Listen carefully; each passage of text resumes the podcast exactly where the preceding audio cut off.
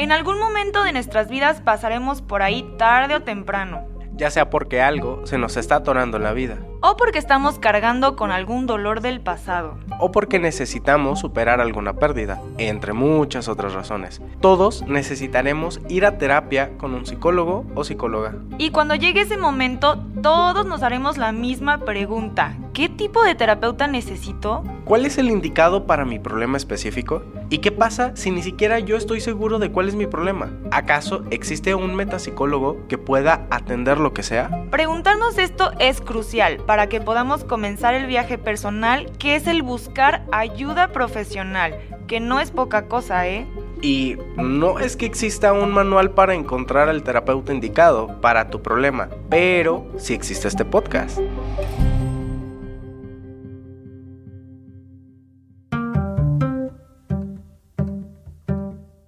Bienvenidos a Pilares Podcast, presentado por la Universidad Antropológica de Guadalajara, un podcast multidisciplinario de formación humanista que sirve para ayudarte a encontrar algunas respuestas, pero más importante aún, ayudarte a hacerte las preguntas correctas. En este episodio, el ABC para ir a terapia, qué tipos de terapia psicológica existen y cuál me puede servir a mí. Yo soy Ana Powerendine. Y yo soy Derian Ontiveros. Y en este episodio vamos a explorar los distintos tipos de terapia psicológica y cómo saber cuál podría ser el adecuado para cada uno.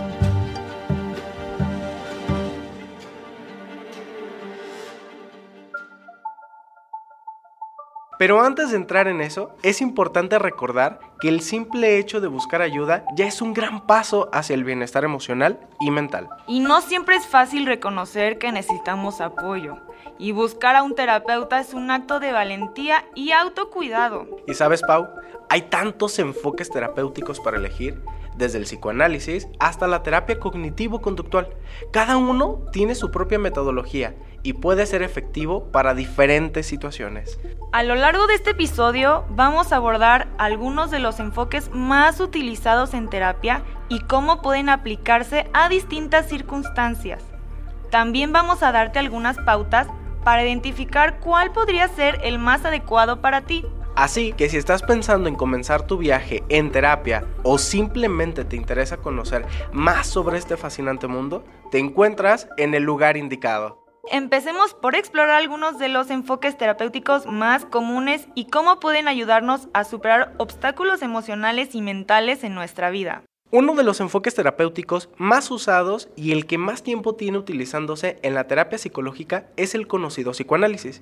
Y para que lo conozcas y sepas para qué sirve y sobre todo cómo es una sesión de terapia psicoanalítica, habló con nosotros el maestro Juan Manuel Aguilar, quien es docente de la Universidad Antropológica de Guadalajara y aparte da consulta como psicoanalista.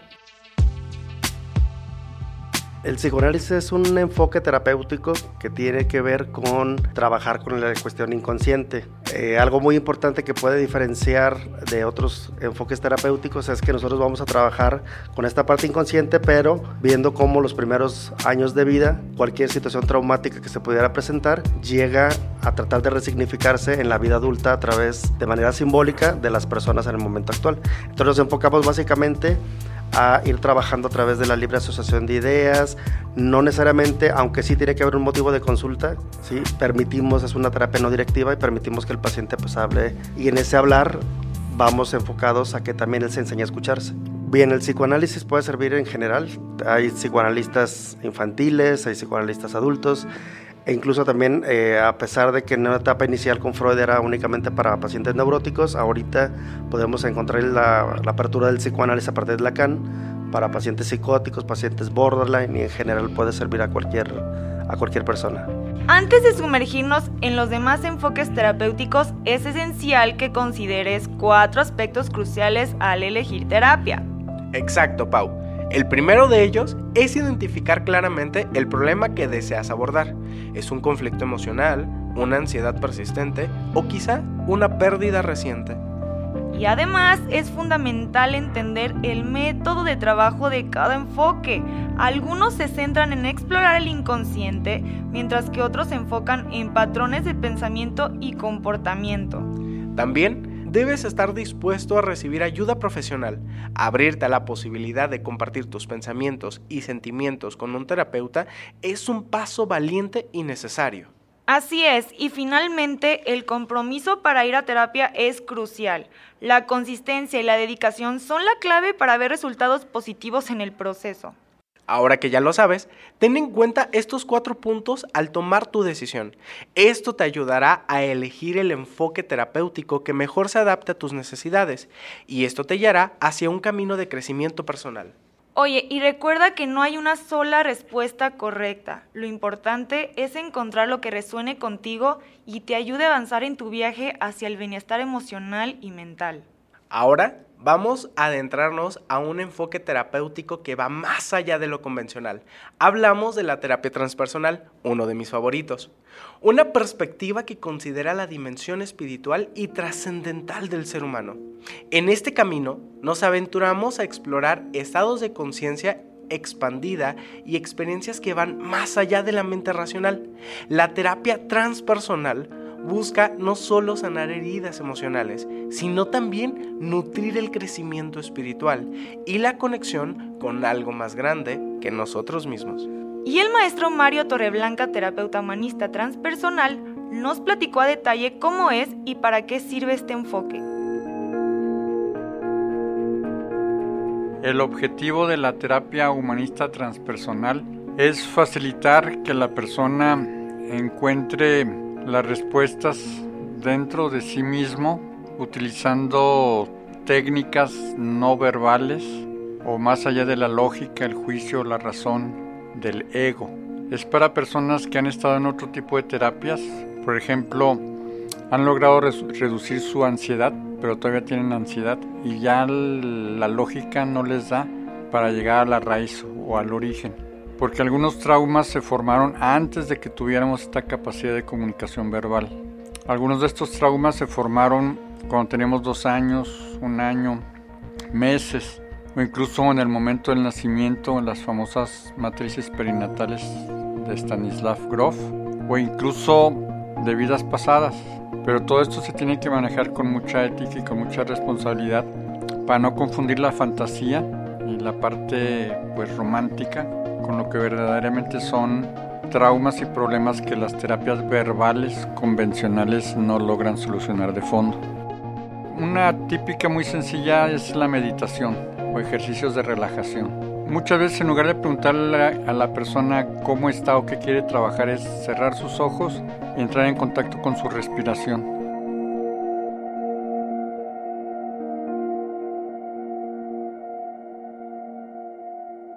Para adentrarnos en el mundo de la terapia gestal, el doctor Ildefonso Hernández, terapeuta gestal y coordinador de las licenciaturas en psicología en la Universidad Antropológica de Guadalajara, nos brindó una perspectiva única sobre este enfoque terapéutico. La terapia gestal, en esencia, es un enfoque centrado en el aquí y el ahora, que busca la integración de las diferentes partes de nuestro ser se enfoca en el momento presente, fomentando la conciencia plena y el autoconocimiento. A través de este enfoque se invita a las personas a explorar sus emociones, pensamientos y comportamientos desde un lugar de autenticidad.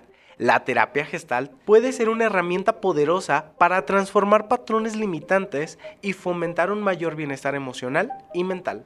La terapia gestal es desarrollada por el doctor Friedrich Salomon Perls. Después de su formación psicoanalítica, lo llevaron a plantear una terapia que luego llega a ser enmarcada dentro de la psicología humanista. Una terapia en la cual es más importante la experiencia, la vivencia del aquí y el ahora y sobre todo el que la persona eh, tenga lo que en los libros en original en inglés él denomina el awareness, ¿sí? el darse cuenta. Entonces es una terapia que a partir de ese awareness, de ese darse cuenta que está pasando, como por ejemplo en este momento, si me preguntan de qué me doy cuenta, me doy cuenta de que estoy hablando por un micrófono, que mis pies los tengo cruzados y si no los descruzo puedo entumirme. ¿sí? Pero mucha gente no tiene esa conciencia de la corporalidad. ¿sí? Él decía que había tres zonas de contacto. El darse cuenta del cuerpo, el darse cuenta del entorno, del ambiente, y el darse cuenta en una zona intermedia que le llamaba la zona en la cual fantaseamos, imaginamos, recordamos, planeamos, etc. Y que decía el 80% del tiempo nos la pasamos en la zona intermedia. Pero no para planear o verificar, sino muchas veces en el futuro, recordando algo que no nos gusta y suponiendo que en el futuro podría ser diferente o mejor. Y nos desviamos del aquí y el ahora. Entonces, si hubiera que plantear una actividad que se hace en cada momento en la terapia gestal es situar en el aquí y a la persona, de manera que contacte con lo que le está pasando en las tres zonas en este momento y que a partir de allí logre ese cambio de conciencia y pueda ser la mejor versión de sí mismos. Ahora, ¿qué hace, qué hacía Fritz? ¿Qué hacemos los terapeutas gestálticos en general? Pues lo que hacemos es frustrar los intentos de evasión del aquí y el ahora. Entonces, la terapia gestalt es una terapia confrontadora porque busca que evitar la evasión del contacto aquí y ahora conmigo mismo, con el entorno y utilizar la zona intermedia para desde el aquí y el ahora trabajar el allá entonces del futuro para crearlo y trabajar el allá y entonces del pasado para reestructurarlo, para cambiar. No lo podemos cambiar. Lo que sí podemos cambiar es la percepción que tenemos de los eventos anteriores.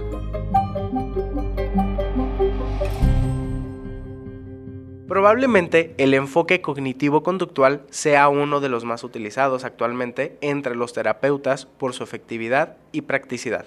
El doctor Rubén González, director general de la Universidad Antropológica de Guadalajara y destacado terapeuta en esta disciplina, nos platicó cómo este enfoque puede impactar positivamente a nuestra salud mental.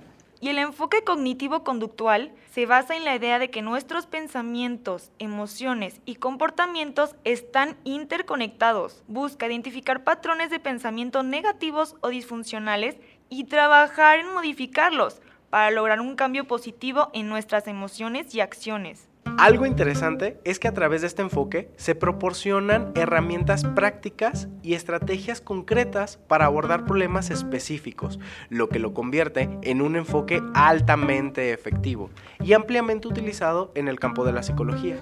Básicamente la terapia cognitivo-conductual se basa en el hecho de pensar que el comportamiento no surge de la nada, sino que estamos en interacción con el ambiente y con nuestra historia previa. En ese sentido, la conducta es este resultado de la historia de interacciones entre la persona y su ambiente, principalmente su ambiente social, incluyendo su interacción con ella misma.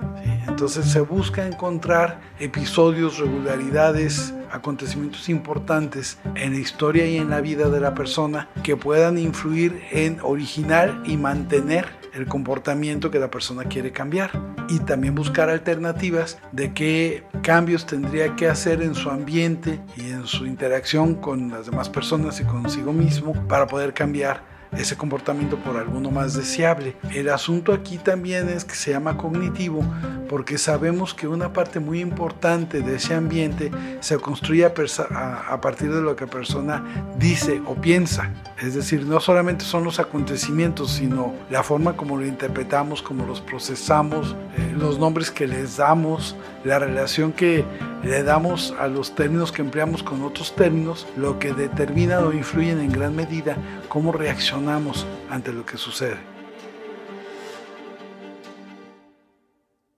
Otro de los enfoques terapéuticos que se han vuelto muy utilizados por terapeutas es el enfoque sistémico.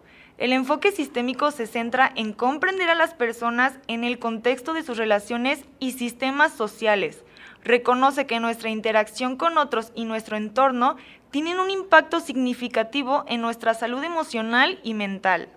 A través de este enfoque se exploran los patrones de comunicación, dinámicas familiares y sociales, y se busca identificar cómo estos influencian nuestra forma de percibir y responder al mundo que nos rodea la maestra Katia Valencia nos habló de cómo este fascinante enfoque ofrece una herramienta valiosa en el camino hacia el bienestar emocional y la armonía en nuestras relaciones.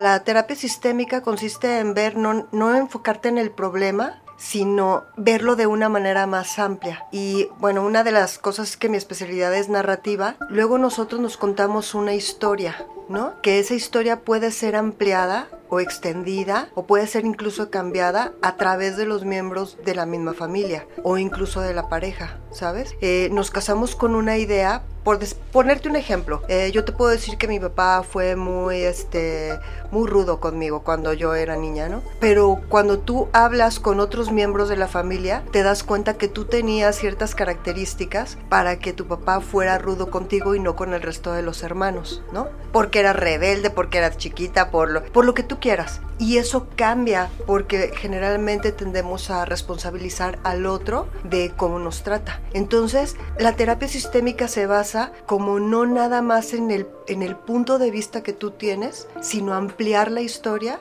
para que puedas transformar eso que tenías negativo, ¿no? A algo pues distinto. No sé si cambiarlo a positivo, pero que sea distinto simplemente. Y es como una ficha de dominó cuando la tiras porque haz de cuenta que te das cuenta de muchos patrones que vas repitiendo a partir de esta historia que te estás contando, ¿no?